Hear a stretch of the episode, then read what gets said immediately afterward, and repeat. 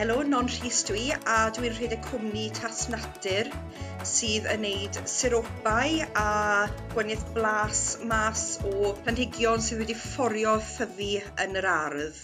I ni'n meddwl am pethau chi'n tyfu yn yr haf a wedyn casglu felly ffrwythau fwy yn yr, yn yr hydref, ond mae rhywbeth i gael trwy gydol y flwyddyn Yy enwedig yn yr ardd uh, reit ar ein ein stepen drws ni uh, 'yn ni'n meddwl am falle'r blode'r lafant y rhosyn y ffiwsia, mae'r ma'r blodyn a'r aeron yn yn bwytadwy ond hyd yn oed yn y geiaf uh, yn y Gwanwyn ma'r ma'r dail uh, yn llawn rinwedd uh, dant y llew llygad y dydd uh, dynent byddwn ni'n gweud ond darndl poethion mae nifer yn gweud hefyd.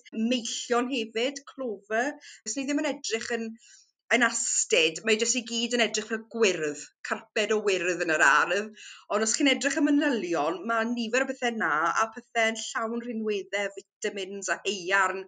Mae popeth i fi di sôn am fyna nawr yn pethau adnabyddus a maen nhw'n pethau bydde ddim yn neud um, unrhyw fath o gwenwyno chi. Mae nifer o bethau na i ni yn meddwl am fel chwyn a falle yn weithiau mae'n rwydd i jyst rhoi cymegau lawr. Felly, chymo, os chi yn mynd i fod yn dechrau edrych arno, felly defnyddio rhywbeth fel dail dant y llew yn lle rocket yn prynu o'r siop neu rhywbeth. Mae'n bwysig i gofio felly bod angen addasu fel chi'n garddio tybe bach. Mae fe'n bwysig i wybod eto, os chi'n fforio yn y perthi ac yn y blaen, chi ddim yn gwybod felly pa triniaeth ma'r reina wedi cael.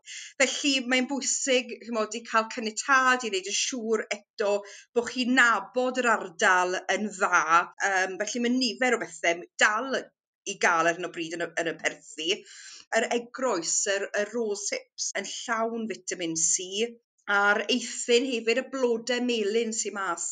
Maen nhw yn blasu o pinafal y ffrwythau trofannol. Heddi ni wedi trafod lot ynglyn â syniadau beth sydd ar gael. Peth arall yw syniadau beth i wneud gyda nhw a felly gallai uh, trafod fwy am hwnna tro nesaf. Cefnogir ar y tir gan y gronfa cynnwys sain.